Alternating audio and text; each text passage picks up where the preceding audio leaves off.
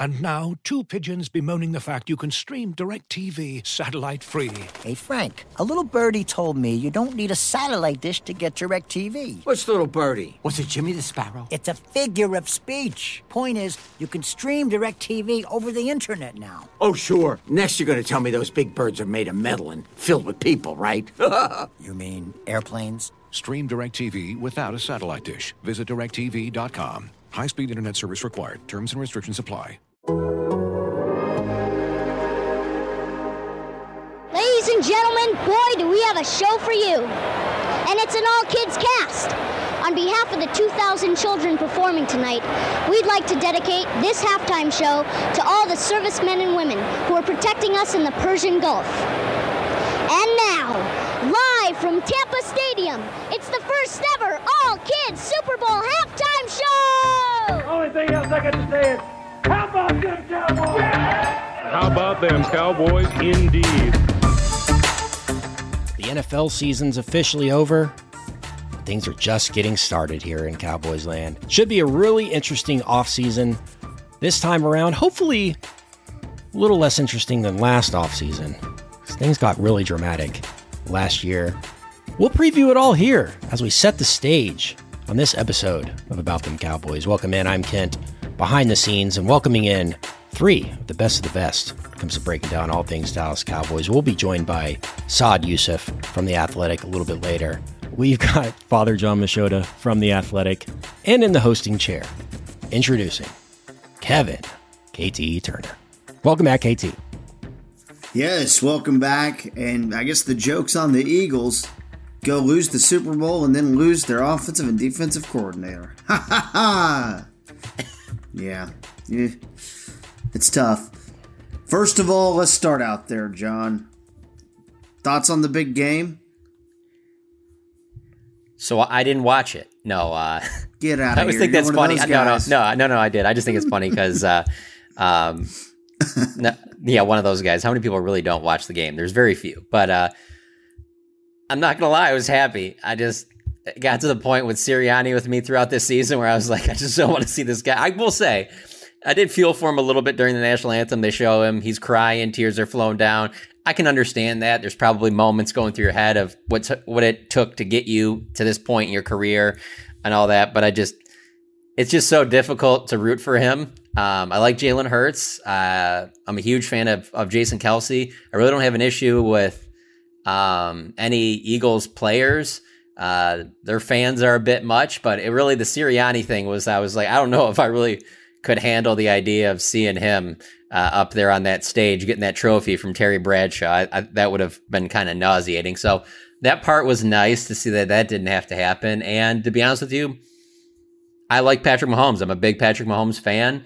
Um, I want to see him play quarterback for a long time and uh, maybe make a run at that seven Super Bowls that Brady has. So uh, the fact that he did his his thing in the second half, the fact that Kansas City was able to really they would have scored a touchdown on every single possession in the second half if they didn't uh, hold up and, and kick the field goal. But uh, no question about that call. Um, I, and when I say no question, I mean the fact that it deserves criticism because it didn't really mesh with the way that whole game was called. So I completely understand everybody being annoyed by that, particularly Philadelphia fans.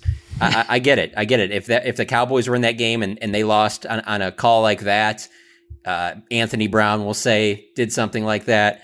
I, yeah, they would be furious. And, and and and I get it. I will say though, for all the Philly fans that were just so angered and raged by that after the game, they had to be so pissed when they saw that James Bradberry was like in in the post game locker room. No, I held him. I was just kind of hoping he didn't call it, but he got it, and it was the right call. Like if you're an Eagles fan, you got to be like, no, James, don't say that. this is the thing that we have to use as our excuse for the next rest of our lives if we never get back here. So that was kind of interesting. Um, and one other takeaway I had on it, and it's more of the last couple days, really. It's just the uh, I don't. I wonder. I don't have children, but I just wonder how enjoyable that game and that outcome really is for Travis Kelce and Jason Kelce's mom. Because yeah, you're gonna oh you're gonna be excited because one of your kids won, but there's just you're going to have to be you're going to be upset that one of your kids lost and you're going to want to console that kid like i just wonder how enjoyable that really was to be in that position and i was thinking of it because obviously the situation with the cowboys you know if they were to play the bills it'd be Trevon Diggs versus mm hmm Diggs and and and and i've asked uh, you know their mother about that and she has said that that's her ultimate you know dream that she wants them to play against each other in super bowl and the more i think about it the more i'm just like i don't know if you really want that that just doesn't seem like that would be that enjoyable because you know one of your sons is going to be devastated when it's over. I think the dream is the Rod Smith, Jalen Smith thing where you got them both on the same team. Yeah. yeah. That would be great. I was probably willing to guess that Mrs. Kelce, Miss Kelce, wanted Jason's team to win because she probably thinks Travis has a few more trips left in his career.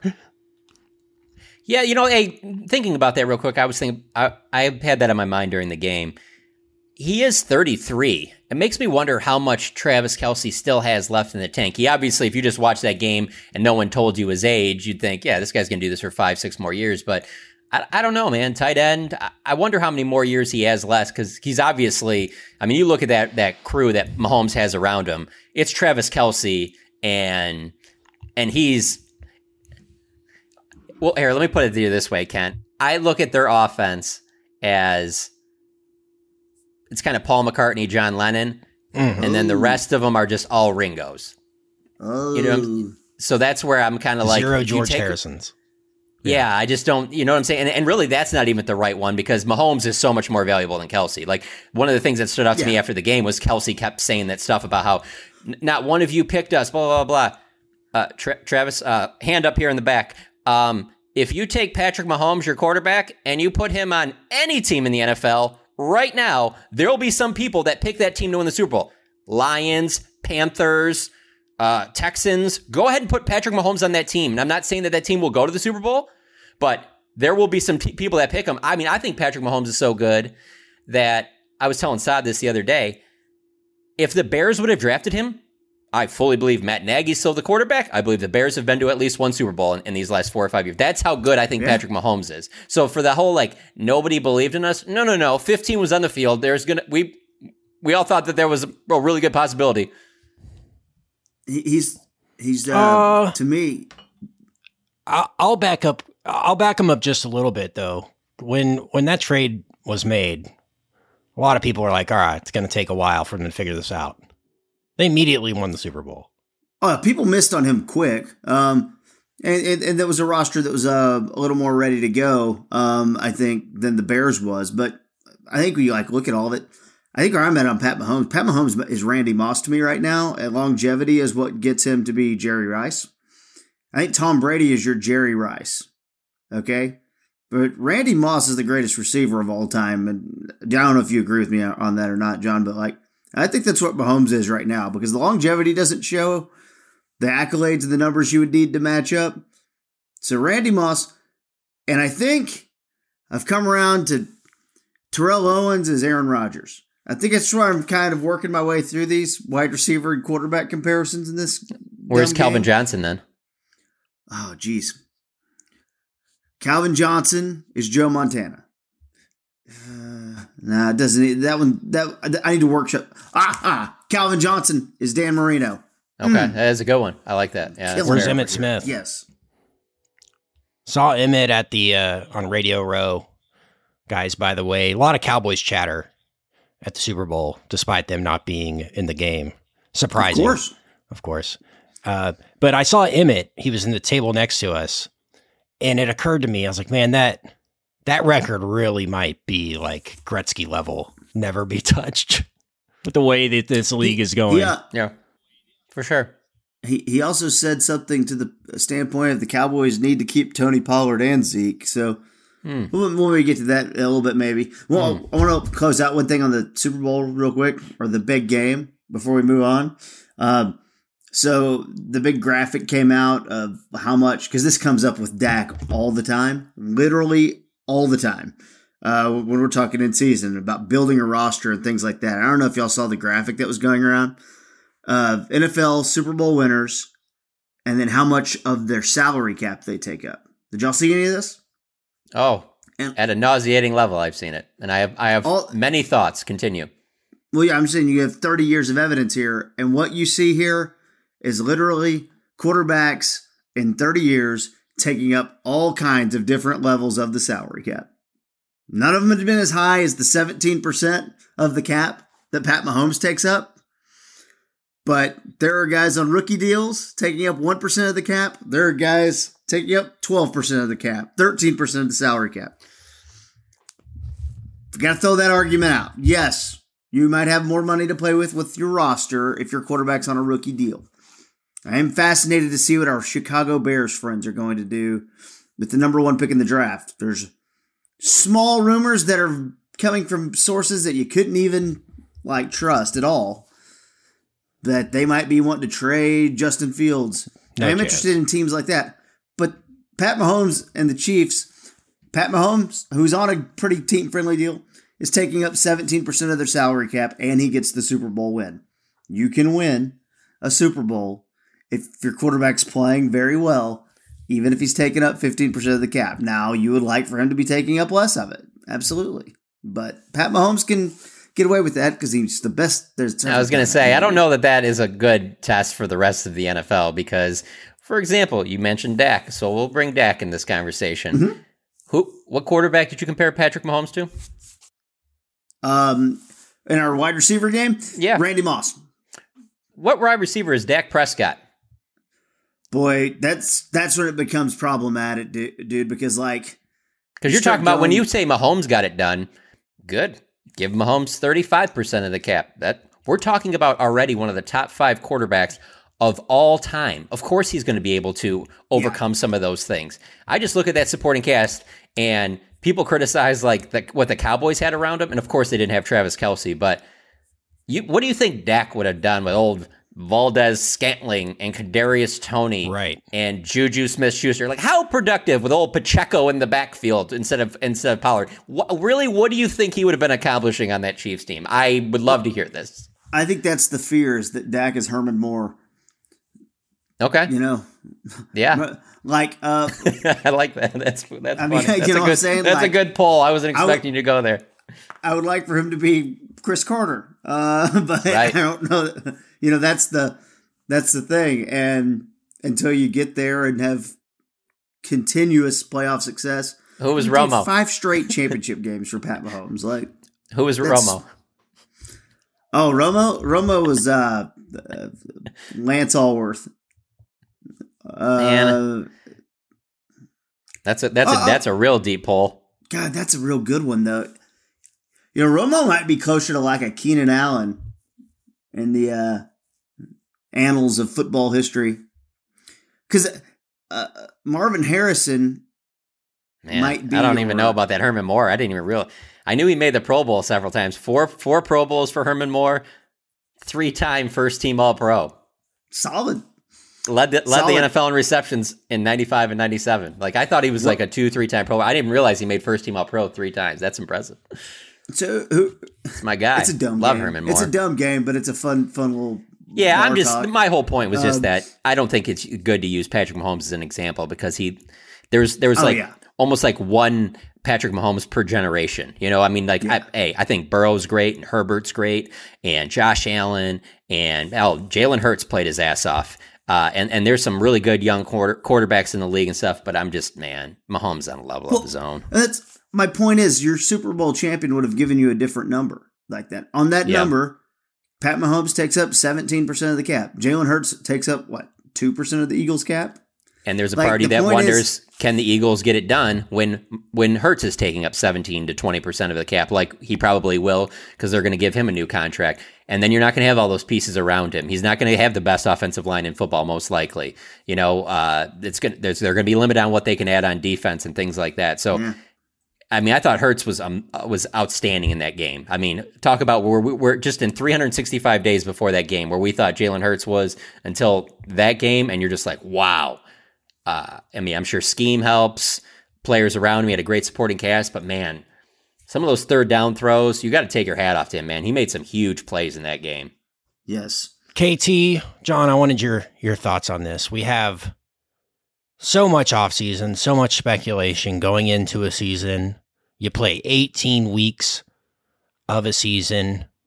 You get everybody down there. There's signage everywhere. You make sure every square inch of downtown Phoenix is covered in Super Bowl branding. And then you get to the game and you play on the worst field in the history of mankind. Uh, What are your thoughts on that? I was super disappointed in the field. Although 38 35, Goodell's going to be like, I don't know, you tell me if it was a bad game. There was a lot of scoring happening. There was also a lot of slipping. I would have liked to seen the pass rush get home a little bit more. And uh, that, that field was a disappointment.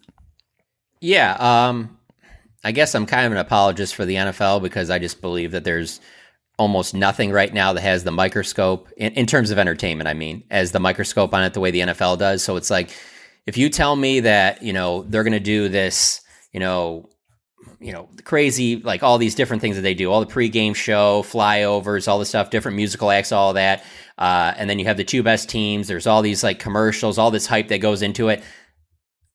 And then also, let's be honest, there's social media. So everything that any little mistake is going to just be overhyped. And so it's yes, for whatever I heard, eight hundred thousand dollars on that field or whatever like that. You would expect that that wouldn't happen in that big game and everything. But it is also it's just kind of like that call that I was talking about. It's like show me a game, a, a, a major uh, uh, event, game, concert, whatever that goes on pretty much all day long because those pregame shows, I feel I feel they just start an hour earlier every single year to where it's like an all day event. Show me anything where there isn't something you can't nitpick. You know, like there. I mean, heck, there's Super Bowls where the lights have gone out of the stadium, and it wasn't in 1962. You know what I'm saying? Like, I mean, this stuff is this stuff has happened, and so um, it's uh, it's not great. You would you would prefer that that didn't happen, but I just feel like you're always going to find something wrong. I can give you a great example that I had in, in my mind. They play that game at AT&T Stadium. Obviously, you know, Jerry so there was the seat thing. There was snow, there was ice. There's always going to be something to nitpick, but let's just take all the elements away. Let's say you play at AT&T Stadium. Third and 5 in the third quarter. They run they run a sweep. Pacheco's leg gets stuck in the turf, tears his ACL. Then it's all about they should never be playing these games on turf. Look at what it did to this. Like there's always going to be something that happened. You know, nobody got hurt in that game. They played on grass. That's great and everything like that. But now it's like, oh, well, they were slipping. Ah, this ref made this call right here. Like there'll always be something. There will always be something. Ah, bra- Yeah. broadcasters sucked. This player is overrated. This team, whatever. There's just such a microscope on it. And when you have over 100 million people watching anything, there's always going to be something to nitpick. And then you, like I said, you throw on social media where everyone's got an opinion. Worst halftime show ever. Best halftime show ever. This song sucked. I can't believe that she did this. Whoa, she's pregnant. She's the greatest ever. Like, there's just going to, whatever you want, there's always going to be a negative. There's always going to be a positive. So there's always going to be something that goes wrong. It didn't, to me, I don't think it ruined that game. I still thought it was arguably one of the best Super Bowls I've ever seen. So yes, the, the the grass wasn't great, but if it wasn't the grass, it would have been something else. tough week for the Sod God, but let's go to our Sod God, Saad Yousuf. Yeah, I mean, look, I think I, I thought the, the Super Bowl, like John said, is one of the best Super Bowls that I've seen, and and I, I feel like sometimes we say that uh, hyperbolically with with you know best or worst. I think I think the worst Super Bowl I've ever seen my, myself was definitely that Patriots Rams Super Bowl, the the second one, not the Oh, for one. sure. Um, so I think that was definitely the worst one that I've seen personally, like it, with my uh, like in my time. Um, and and this was one of the best. Like you know, obviously you know, like I grew up a Patriots fan. Like I like I've had some very tasty Super Bowls um, um, to enjoy, but like I still think Patriots uh, Patriots Seahawks was probably one of the best ones. Like I know the Falcons one gets gets a lot of uh, stuff for the comeback, but I, I thought Patriots Seahawks and then this one is one of the best ones. So um, uh, in recent times, but yeah, I think you know um, overall when I look at the the quarterbacks, it's hard to watch these games.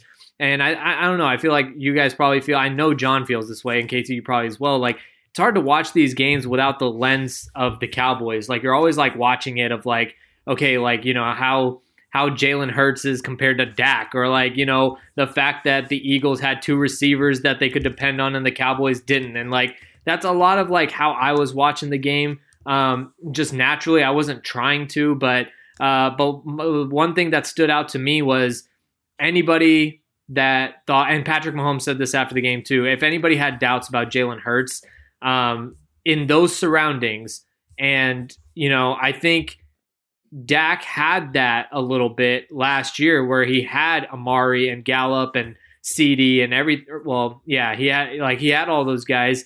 um, I still think Jalen Hurts is a little bit better than than Dak, and um, that was one takeaway I had. I think they're in the same relative tier, but I would still probably take Jalen a little bit ahead of Dak in my opinion.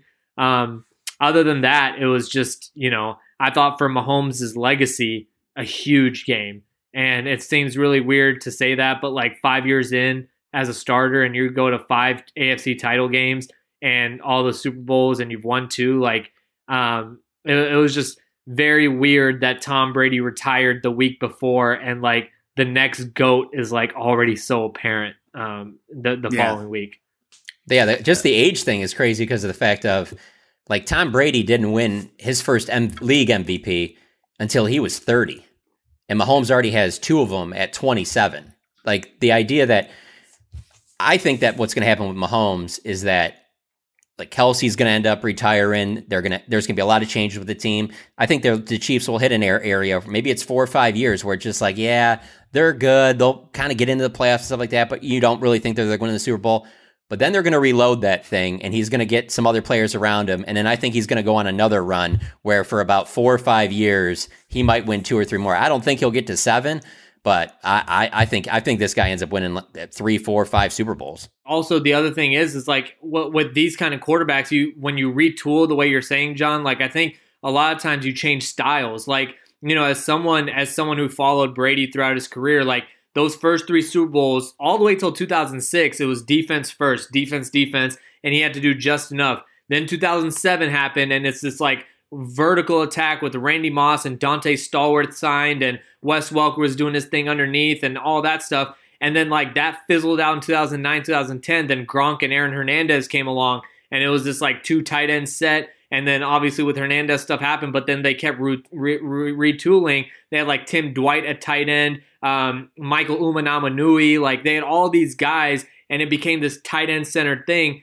And and like all the way throughout, like you had these different kind of versions of the Patriots, and it was like one quarterback and one guy. And I could see Andy Reid and Patrick Mahomes being that way when Kelce goes away. Maybe you have a different style of offense, different weapons, and Mahomes can adapt to all of it. And, and I think that's what's going to make him so great.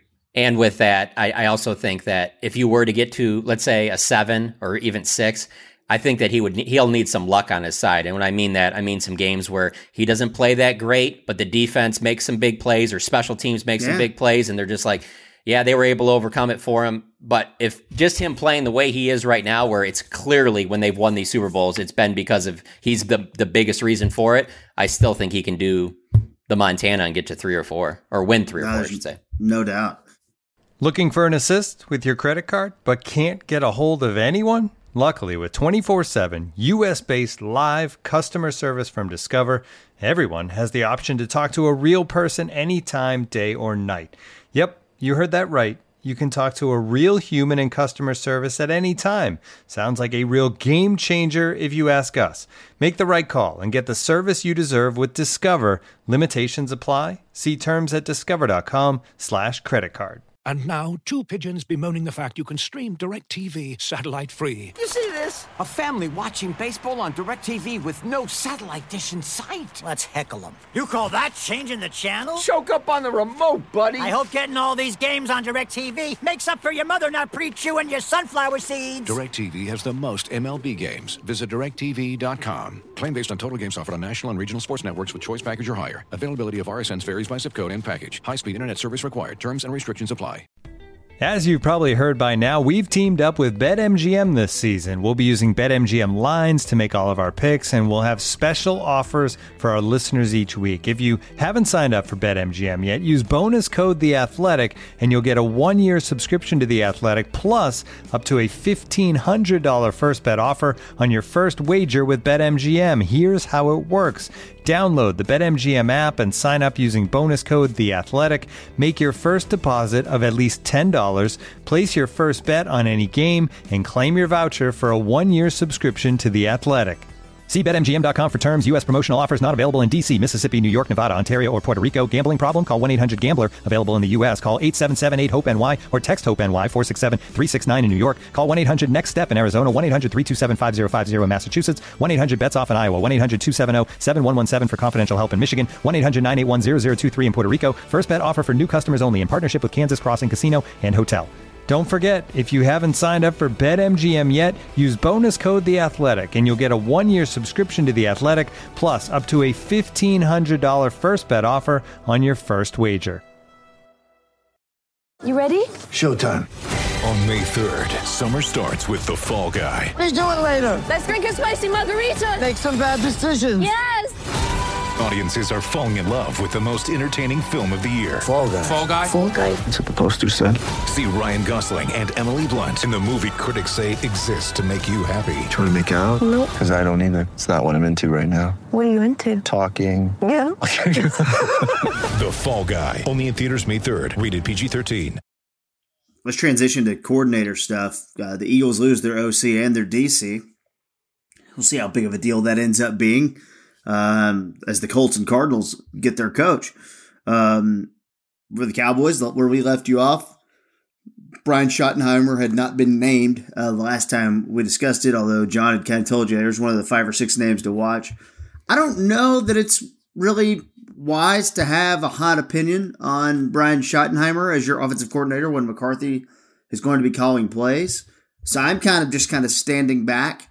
Um, I don't know if Schottenheimer is one of the guys that I necessarily wanted, but I'm not sure that that really matters right now. McCarthy's your play caller, and that's what the offense is going to be about. I think I almost view Schottenheimer's role, and I could be wrong. I almost view Schottenheimer's role as like assistant head coach type thing and help out with some of the things that will just naturally have to be taken off Mike McCarthy's plate when play calling takes over. Would you agree with that, John?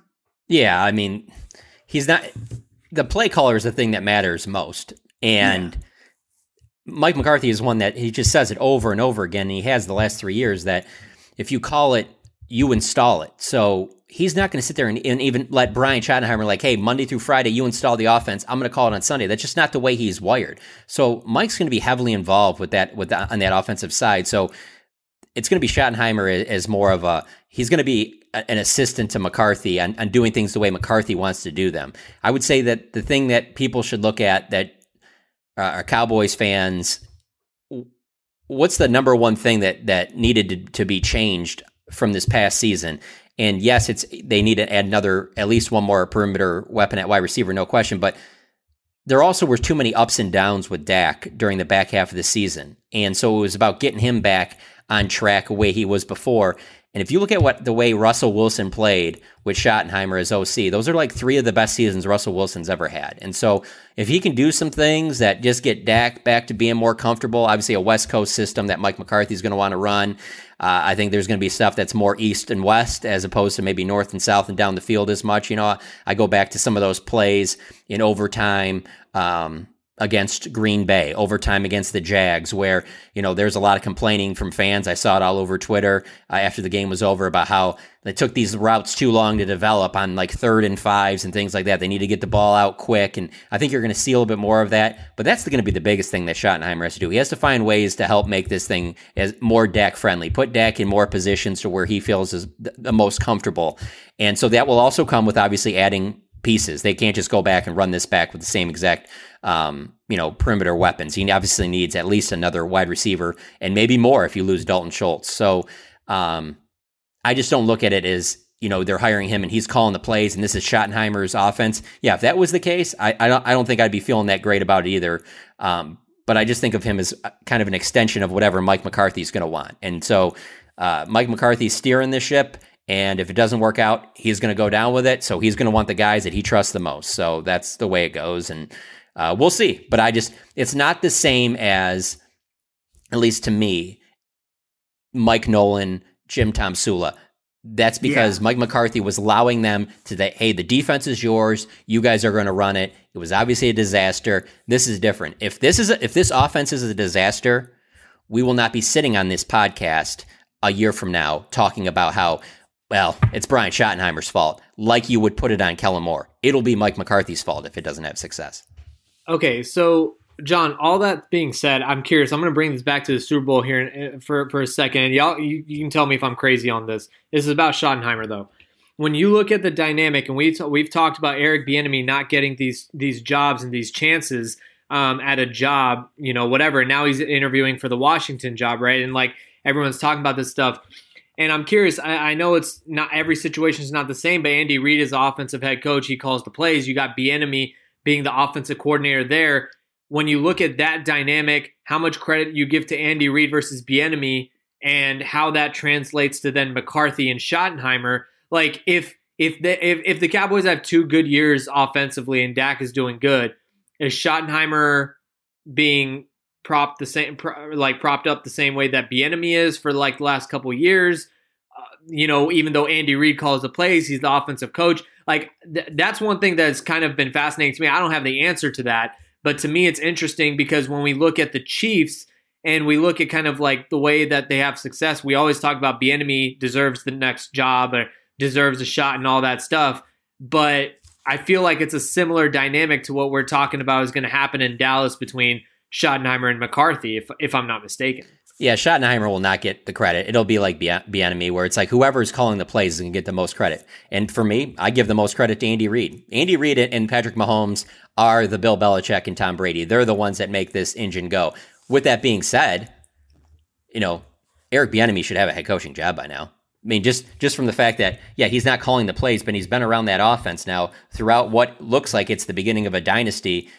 I don't understand why another team wouldn't want that in their building especially when you see some of the retread head coaches that are being hired again. Why wouldn't you want to give him a shot to be your head coach? And heck, in, in two, three years, if it doesn't look like it's going in the right direction, move on to somebody else. I just, I just look at so many of these head coaching hires that happen. I look at them like, I don't know, it's coin flip. You might yeah. get, you might get the, you might have the success that, um, uh, what's it called? That uh, Nick Sirianni had, where it's like in two years he's he's going to Super Bowl, or it might end up going like Frank Reich in, in Indianapolis. Like it just, you know, I, I there, I just, I think it's crazy that Eric Bieniemy doesn't have a head coaching job yet. But I also don't sit here and think that he's the one that deserves the credit for that offense. I mean, to be honest with you, I think it's Patrick Mahomes one, then Andy Reid, and then Eric Bieniemy underneath it.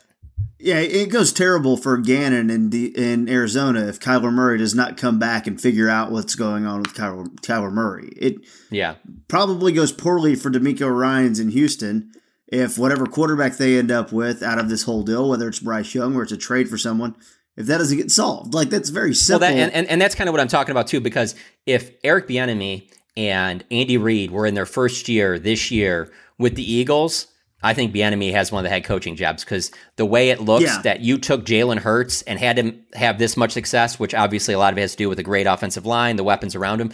But you took a guy that everyone's like, I don't know about Hurts, and you make him look like that. That's going to be really attractive. I, I guarantee that there is a stigma with Eric Bieniemy that it's like, Andy Reid calls the plays, and you have the Michael Jordan of football. Like, who's not going to have success with that? You know what I'm saying? Whereas yeah. if you're the one that's like helping a player get to the next level, and hey, to be honest with you we don't know that Eric Bieniemy isn't a huge part of Patrick Mahomes' success. You know, it just kind of it's kind of like in a way the Mike McCarthy with Aaron Rodgers thing. Like, okay, I don't think that you should give Mike McCarthy the success for Aaron Rodgers like he was his own little creation. But the fact that Mike McCarthy gets almost no credit for Aaron Rodgers is ridiculous. And and and, and, and the longer we go on from Bieniemy going on in his coaching career, we might end up looking back and going, "Man, that was the that was one of the most important pieces to Patrick Mahomes having this success early on."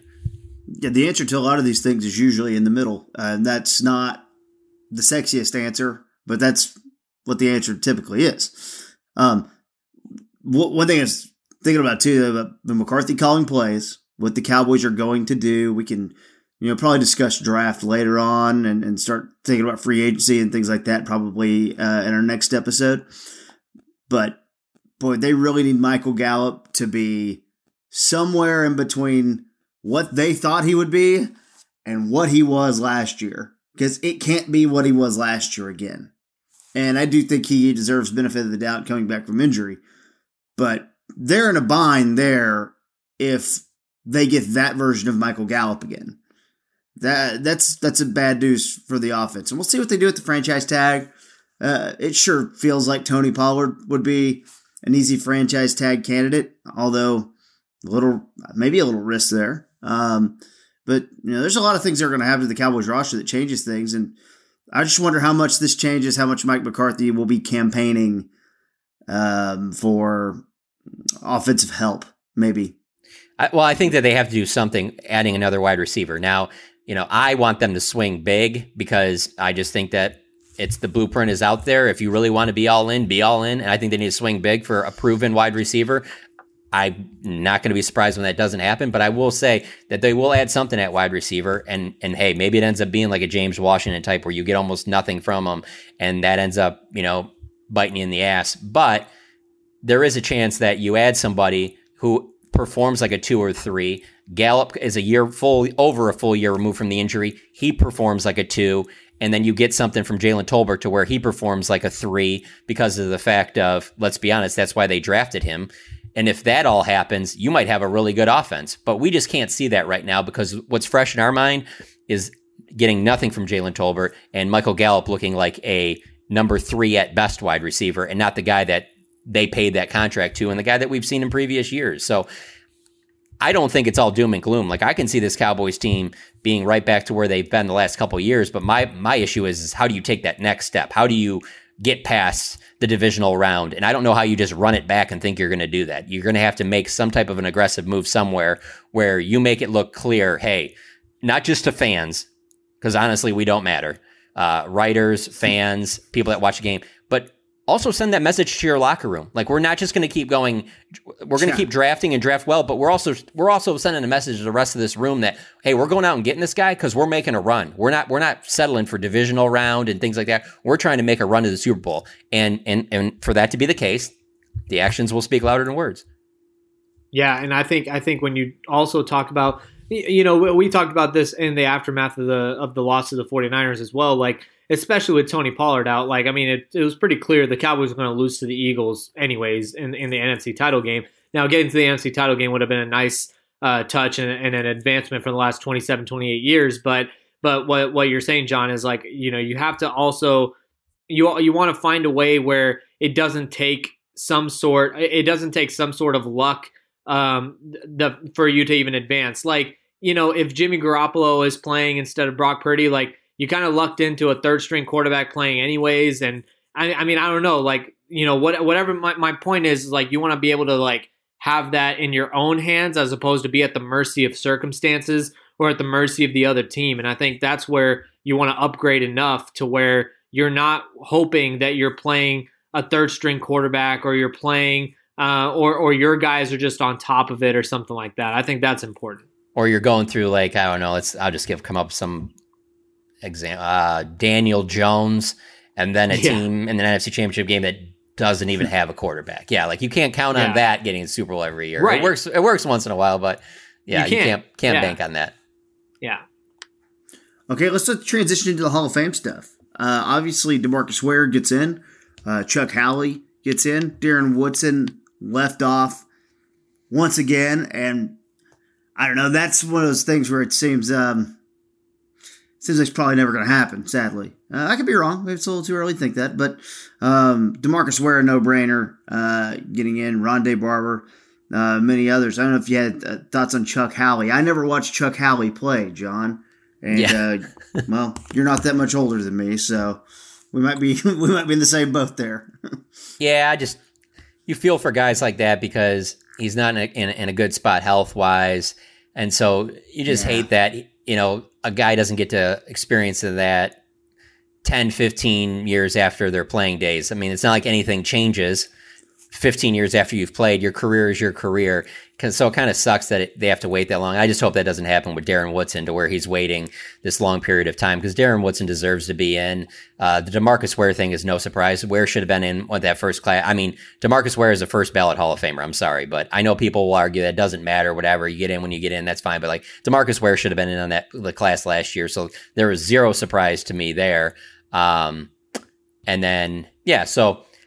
I, I just I know that there's certain you know rules and, and, and things that they do uh, in determining like who goes in, and I don't want to be even on one of those committees. I just think that there's a lot on your plate uh, to to do that because you're going to be pulled in different directions. Everyone's got a case for the players they know better than others. I just think that you could probably make these classes a little bit bigger and get a, you know a few more guys in.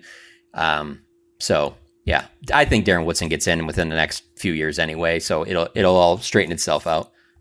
I think it's interesting when you talk about like the exclusivity of that, and I think Dion was talking about that recently with like Peter King or something, where it's like you know he was almost saying like you need to like tighten it up or create a subdivision basically where there's like a there's like a like an upper class of like so Lawrence Taylor shouldn't be next to with all due respect like Chuck Howley, which like Chuck Howley Hall of Famer, but Lawrence Taylor Lawrence Taylor. So Yeah. like I I I think that's kind of interesting too. I'm fine with that on the separating, uh, maybe making a special area in the Hall of Fame for certain guys like that. That's fine. But you can't tighten it up now. Because if you're going to tighten it up now, what are you going in there and then taking guys out too? Because let's not act like there, there's guys in there right now that have just Wouldn't these make oh it. way better careers than these some of these guys that have been waiting. I mean, it's very Right. close. It's very debatable. So if you're trimming it down and making it harder for guys to get in, well, then you must be taking some guys out and removing them too. Because it's not like Yeah. the guys that are in the Hall of Fame right now. You're just like, oh yes, every one of these is a no doubt uh, absolute Hall of Famer. Like, well, okay, if, if that's the criteria, then you still got a lot of guys that still have to get in too. Yeah. Okay, I have a question. Is Zeke a Hall of Famer? And Oh. bef- bef- before you hear it out, like No, I- I've seen this. I've seen this go on. you've seen this, right? Okay. Yeah. It's interesting. Am I okay? So basically, This where he compares to numbers the- to Terrell Davis. Yeah, it is Yes. wild.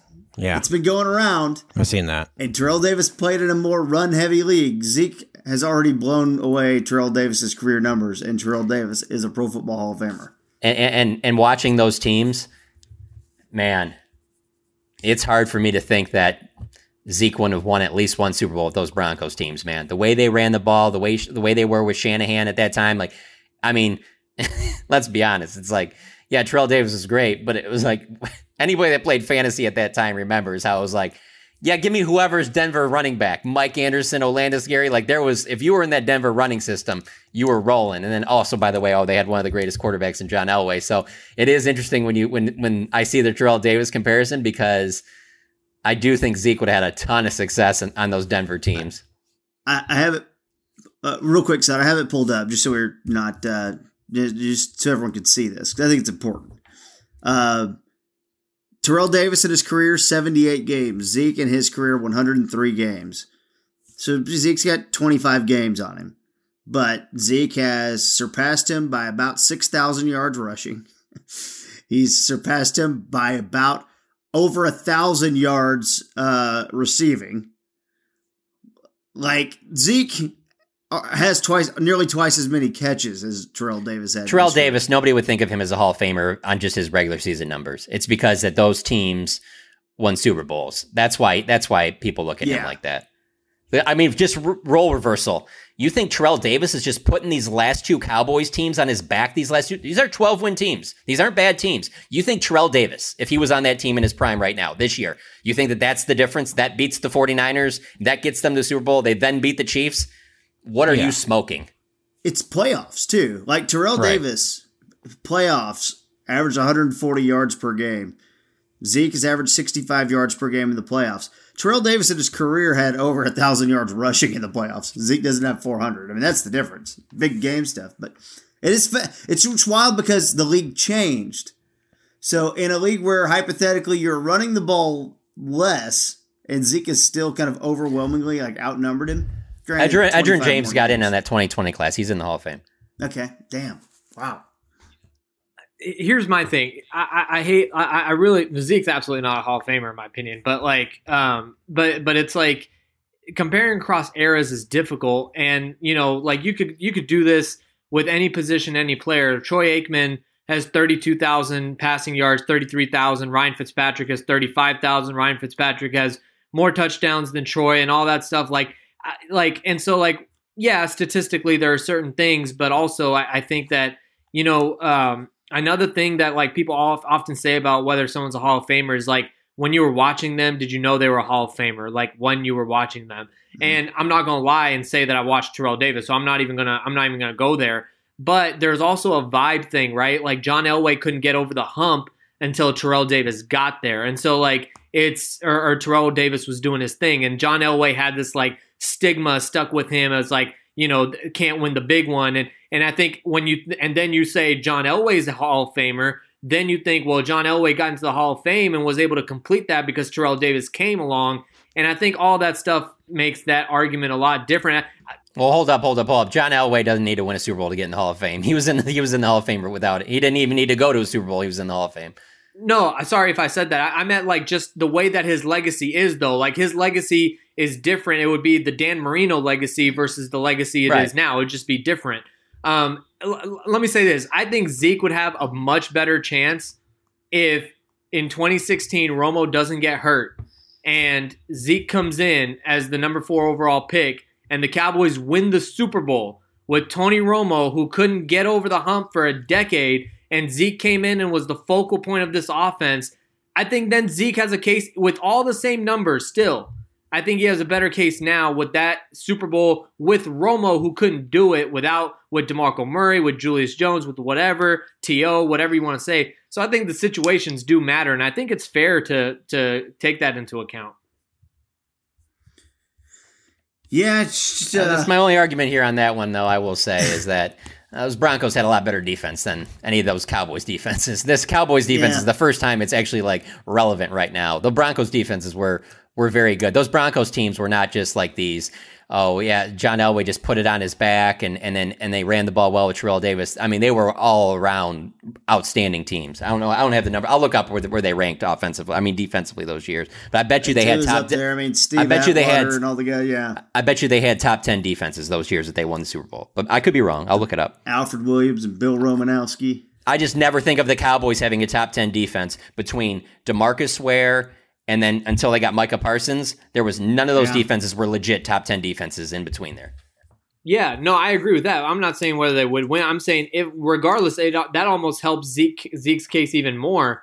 Where you know if he wins the Super Bowl with Romo in 2016, that way I think that helps more. I, I think it's I think it's just like having that, and and also by the way, I do think that whether Hall of Fame voters are humans, and I think that these narratives also matter. Like when Terrell Davis like was like couldn't see because of the migraines, and like they're like just go out there because like you know they won't believe we're running. Like the Jordan flu game, the Dirk game, like all these narratives also do matter, and I don't think Zeke really has anything like that, anyways. He Nice overcame off the the- field stuff. yes. Yeah, of course. That's a part of a lot of those guys, though, or some of those guys who've uh, been there. Which I mean, we talked about Lawrence Taylor earlier, you know, some of that stuff. Um, twenty. Look at the odds for next year already. Cowboys still top uh, six team in the NFL in terms of uh, odds to make the play, uh, play, uh, make to win the. I guess go to the Super Bowl in twenty twenty four. Uh, it'd be the 2024 Super Bowl with the 2023 season. Chiefs, Bengals, Bills, Eagles, 49ers, Cowboys. Get ready. Everyone buckle up. It's going to be the Eagles for a while, probably. I didn't have some like Jalen Hurts. I don't know, man. I don't know. It could You be. know how this division goes. Yeah, I was just gonna say this division's so up and down, and and and for this to be for what you said to be true, then Jalen Hurts will have to play like he he has to be the player that he was in that Super Bowl because there's going to be some more heavy lifting put on his plate, and maybe he is, but there's also a chance that this is the best season that he's had or or will have. Or at least will have for a long period of time. And then once he gets that big contract, other things around you change. I mean, the idea that you're going to have the best offensive line um, you know, obviously you're, you're you're losing members of the coaching staff. You're not going to be able to make all those. You know, obviously there's the AJ Brown deal, and that's great. But when you give that big quarterback money, I don't think that you're going to have the space to go out and fill holes like you did with Haason Reddick and Bradberry. No. And, and and and hey, to be honest with you, a guy that I, feel like was not talked about enough because they the Eagles lost. But if they would have won, Chauncey Gardner Johnson was a beast in the, in that game. There were plays where like that one that one sweep that they did to the left, where even uh, if you watch the replay of that, a Chiefs coach throws his hands in the air thinking that that play is going to be a touchdown, and Chauncey Gardner Johnson comes out of nowhere and lays out one of the. I mean, it is absolutely. if you are a defensive back and there is a video for tackling, that I have never seen a play that deserves to be on it more than that. Like when you watch it from the all 22 end zone level, like crazy how how well he was playing and he's another guy. Right before the season started, they go and make that move. Those are all key little pieces that get you to into that game that I don't know if you're going to be able to make those as much when you are paying Jalen Hurts like $45 million a year. That's when he'll have to overcome it, much like we're in a situation, we're seeing that with Dak right now, where, yeah, the Cowboys still have a good offensive line. This isn't the offensive line Dak played behind in 2016. So the idea that you think that Jason Kelce is going to play forever and Lane Johnson is going to play forever, or they find another, uh, uh, Jordan My- Mailata, like, I mean, the idea that this is just going to keep rolling like that, it might, but I mean, it's all, I mean, Fletcher Cox is getting older. I mean, I don't know. I, I I don't I don't know that I look at them as oh well good luck you're going to have to deal with this for the next five to ten years. Yeah, no, no doubt. And I, I also think okay, there's a couple things. A career could end up really short if you're going to play the way he plays. Like True. when Cam Newton went to the Super Bowl, there's a really good like line of demarcation of when a career can t- uh, tail off. Hey, I got one for you real quick here. I got one for you real quick here the play that everybody, oh, everyone just loves this. All the football diehards love this. So I have to bring this up. When you don't have the best offensive line in football, and Jalen Hurts is two or three years older than he is right now, and he's making $45 million a year, you still, every chance you get third and one, every time you're on the goal line, you're still doing that with him? All right. I bet you don't. I bet you don't. I think they're going to, I think they're going to get rid of that play. Oh, no, do it. Let's keep, let, let's see where that goes. Keep doing that. Let's see how well that works out. You hope they don't, Saad? I hope they don't. If you can do it, then then teams should be able to do it. I, I, I like that. So, I think I'm I'm in the boat of let's get rid of it. I don't know. And I realize so. Here's here's. I just think they have a lot of key pieces that I make think, it look a lot easier than people think because this is a copycat league. If it was simple as just no, no, no. If you just do this right technique wise, everybody can do this. No, you have to have well, a very good offensive line. The timing has to be perfect. Jason Kelce is huge on that thing being successful, and obviously, yes, uh, Jalen Hurts being uh, being able to squat a bus obviously helps with that as well. But I'm just saying, the, the more you get up there in years and you start adding on these injuries and things like that, I don't know if you're going to be doing that every single opportunity that you're at third and one or you're at the goal line like they do it right now. They might, you're, but let's see. You're borderline blocking low. And I think that's how the NFL can wiggle out of this. Because at, at just the, the eye test of it, it is in the trenches, trenches, you know, most physical team wins, plow ahead but I think the NFL can wiggle out of this and go because it, you, look, the, it's if the there is an injury, they have no answer for this. An injury, much like the Tony Pollard tackle. Now that that tackle led to a major injury, and there's been others that led to major injuries off of that similar tackle. Now you hear the changes. But if there aren't injuries tied to that play, there won't be any of changing of it. There will be injuries because the defense has to stop it. And here's how well, you then stop that's when it it'll by change. hurting the quarterback and well, by playing yeah. dirty and cheap. And that's terrible, but that's how you stop it. Yeah. It sucks, but that's how you stop it. Otherwise, it's not fair. I mean, there's So, definitely like- some times where they run it and he just gets in. Like honestly, to a wayside, it reminds me of some of those how great Brady was with those sneaks. But the thing was, Oh, is like he would find the right gap and he wasn't taking the major punishment. There's other times where Jalen Hurts is in there and he's even gotten over the goal line and you know it's a touchdown and there's still two or three guys yanking on him, pulling him another way, things like that. Where again, hey, all credit to him, gets the touchdown, a great player. I'm just saying that when you give him $45 million a year, you're just going to think a little bit harder about do we want to keep doing that? And then if he gets hurt, we got to go to Gardner Minshew or whoever his backup is. Offense ain't going to click the same way with that guy. Why didn't they do it with Gardner Minshew more often? You know? Yeah, and I think KT to your point, like I, I think it's going to take injuries. I, I don't think. I hope they don't do it now. It's the same thing with the with what happened with like the horse collar tackle. Like how many times do we see that, and then T.O. gets hurt, and and you know that kind of like you know more so ushers in that rule. I think it with, with some of those things. Same thing with Tony Pollard as you mentioned, but like um, it, it does take uh, something like that to happen in order for a rule change. And and the other one, KT, that you know really well is that Anthony Barr hit on Aaron Rodgers. We put all his weight on him. That was the play that changed all of that to where they they weren't going to allow you know defensive ends to come in there and then put all their weight falling on top of the quarterback. Which um, if if you if you guys have seen it, I'm sure you think it's great because it's amazing. And if you haven't, you should watch it. But that ESPN 30 for 30 on that Ravens team, um, they talk about in there like how Tony Siragusa put on one of those hits like that on Rich Gannon in the uh, AFC Championship game. And once Gannon was out, I mean, that Raiders team, it was very similar to once, you know, Purdy was out. They don't really have anybody that's going to play quarterback at that level. Boom, all of a sudden the Ravens win easily. Uh, and then that play ended up, you know, that's one of those things. Eventually it took a while to, to the Aaron Rodgers hit to where they started changing yeah. it. But you see it now, and it's almost like where it's almost over officiated, where you're just like, all right, that's just a sack. Let that go. No, I I agree. There's a lot to. I'm always fascinated with like what they come out like. Even like the penalty that was called in the Super Bowl. It was like an emphasis before the season start. The competition committee is looking for defensive holding, and that's you know kind of. And we discussed that penalty earlier and and how we felt about it and all that stuff. You're talking about at the end of the um, game. Yeah, I just think it's yeah, kind of my, ironic. And yeah, my I'm issue is that when they meet and they they change things.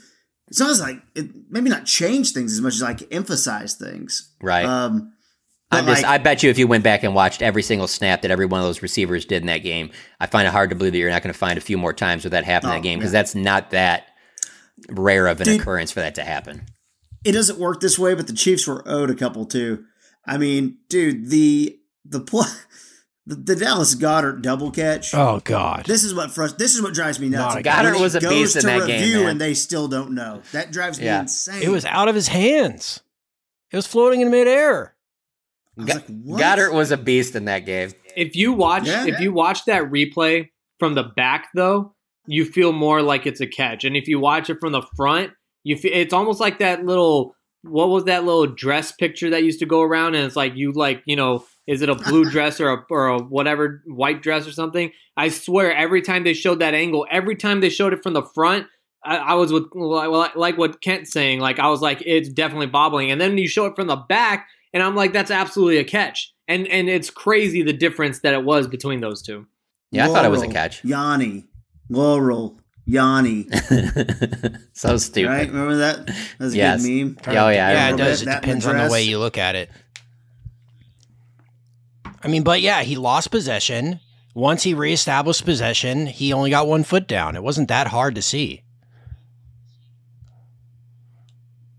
I don't know. I was pretty butthurt about it, but yeah, I still thought he had his first toe down when he re, re when he regained possession. I thought the toe just was about to come up off the ground, and then he got the second foot down. So that's why I didn't really. It was just so close. I didn't really have like uh, an issue with that one. It didn't really. I don't know. It didn't bother me. I'd say next week we'll get to some. Uh, we'll likely get to some free agent stuff um, and start moving ahead. Maybe we'll get our eyes on the draft a little bit and anything else. Um, unless you guys got some Kyrie takes you want to fire off right now. Um, Hold on, real quick. If you could have one player off of one of the Super Bowl teams, not not counting uh, Patrick Mahomes, and put him on this Cowboys team for this upcoming season, who would it be? Travis Kelce. Okay. Um, hey, if you want to make that offensive player, you know, you can change it to defense. Defensive player, maybe Chris Jones and then yeah, I think I would rather take Chris Jones to be honest with you. Uh, you know, I what? just think that that think is how wild it'd be. Nick Bolton playing the Vander Esch role. I just think that Chris! Jones, the, the, the team's the team's been missing that guy for so long, and I agree. I just think if you put him in there with Parsons, Demarcus Lawrence, Sam Williams in his second year, uh, I think I thought Chauncey Golston started getting better towards the back end of the year. Obviously, you have Dorrance Armstrong, and but and Osa Odighizuwa, I think is st- still on the way up. But I think if you throw Chris Johnson there, you got a real game wrecker in the middle like that. I think it takes the defense to a completely another level. Where I think the the Cowboys defense would be the best defense in the league next year if that was the case. But I mean, you can't go wrong with either. I mean, Kelce's great too. Yeah, and and you know, like this isn't someone that I would take over all those bigger name players, but talking about like watching the Super Bowl through the lens of the Cowboys you know, there's some guys like when you watch TJ Watt, you know, everyone was saying pick TJ Watt over Taco Charlton. Yeah. And every time I watch Juan Thornhill, I'm like, yeah, yeah. Everyone. I mean, there there was a pretty wide consensus outside of the Cowboys room that hey, take Juan Thornhill instead of I think it was Trysten Hill at that point or something, right? So well, there's no thinking. It was Trysten Hill. Go on, sorry. you know, for for me, it's like whenever I watch Juan Thornhill, I'm like, man, like you don't second guess like every draft choice. We've talked about this before. You could do that uh, every time. But when there's those consensus, like everyone yep. knew not to take Taco, take TJ Watt, everyone knew take Juan Thornhill over Trysten Hill, and they didn't. And and it's I still every time I watch it, I can't believe. It, it is funny though when you look at this Cowboys team, like how many of the like guys that have really been a big piece. Like when they were on the clock, it is one, the, one of those guys that you would think is the consensus. Like, no, no, take this guy. You know, I, I mean, I, I would have probably, uh, I mean, just being completely honest, I would have taken Patrick Surtain if the Cowboys had both those corners on. I would have, yeah. and and hey, he's a great corner. Don't get me wrong, but he's not better than Micah Parsons. I'd rather have Micah Parsons. So I would have been wrong there. But after those corners were gone, it was just like, all right, well, yeah, he's probably the best player. I probably would have taken uh, Chase on just because they needed the that position more. But I mean, CeeDee Lamb, you can't go wrong with that. And I bet a lot of fans would have wanted CeeDee Lamb. You know what I'm saying? Like in that situation. Yeah. But the, yeah, the Trysten Hill and the Taco Charlton, those will always be ones that you just look back on and you're just like, man, just if those two picks are different, how different? I mean, maybe the Cowboys are in the Super Bowl this year if those two picks are different. It probably would actually, because so. if you just tell me that T.J. Watt's on this team, if they have T.J. Watt and Micah Parsons, I'm yeah, I'm I'm, I'm pretty sure that they're beating the 49ers. And, there, and maybe someone's screaming right now. Well, the quarterback's got to play well. Uh, take it there, but uh, I don't know if they do. If you have T.J. Watt on one side, Micah Parsons on the other, he, I mean, just might have to just hand the ball off a bunch, and you don't. I'm just, I'm being serious. Like if you have that that type yeah. of a defense, I think you change your game plan. I don't think you're as aggressive. I don't think you're doing uh, some of the stuff on offense. I think you would, you would really lean into that. We're going to run the ball. Dak's not throwing more than 25 times a game. As long as we don't turn the ball over, this defense will win games for us. You know. Yeah, but I say that, well, and it's also I never would have predicted that that the Eagles would have come out of that game with not one sack. Man, crazy. Well, guys, we will uh, return next week with some more action. Um, anything going on at the Star or anything, John? It's a pretty kind of quiet season, right? It is quiet season right now, but it'll pick up. I mean, we got the combine at the end of the year. I mean, at the end of the month. Sorry. So that mm-hmm. obviously that's where all the attention is now. But yeah, man, they got 18 unrestricted free agents. So I'm sure there's plenty of uh, work going on behind the scenes for that. But in terms of availability and things going on there, nope, nothing. I, I enjoyed your article on the uh, 30 prospects um, who fit some of the needs the Cowboys need. Everyone should go check that out. Um, and maybe we'll discuss some of these players, uh, maybe, maybe a little bit of a combine primer and things like that next week as well. We'll probably turn our eyes to free agency a bit as well. So, and usually, uh, some of the Jones family uh, speaks at the combine, so that's always a good time. The combine bus. Um, for Saad Yousuf, who is still covering those Dallas Stars who continue to really uh, try hard, to play well, to get wins and overtime losses where you get that point. They're doing a really good job of getting to overtime and getting that point. Hey, whatever it is, good job, Stars following you closely. Obviously, uh, Rangers reporting for spring training, so check out what Levi's got going. Tim Cato with the Mavs. Good stuff here at The Athletic. For Father John Machota, for Saad Yousuf, for our producer Kent Garrison, I am KT. We'll see you next time on About the Cowboys. Anybody that thinks I won't take a chance has misread the tea leaves.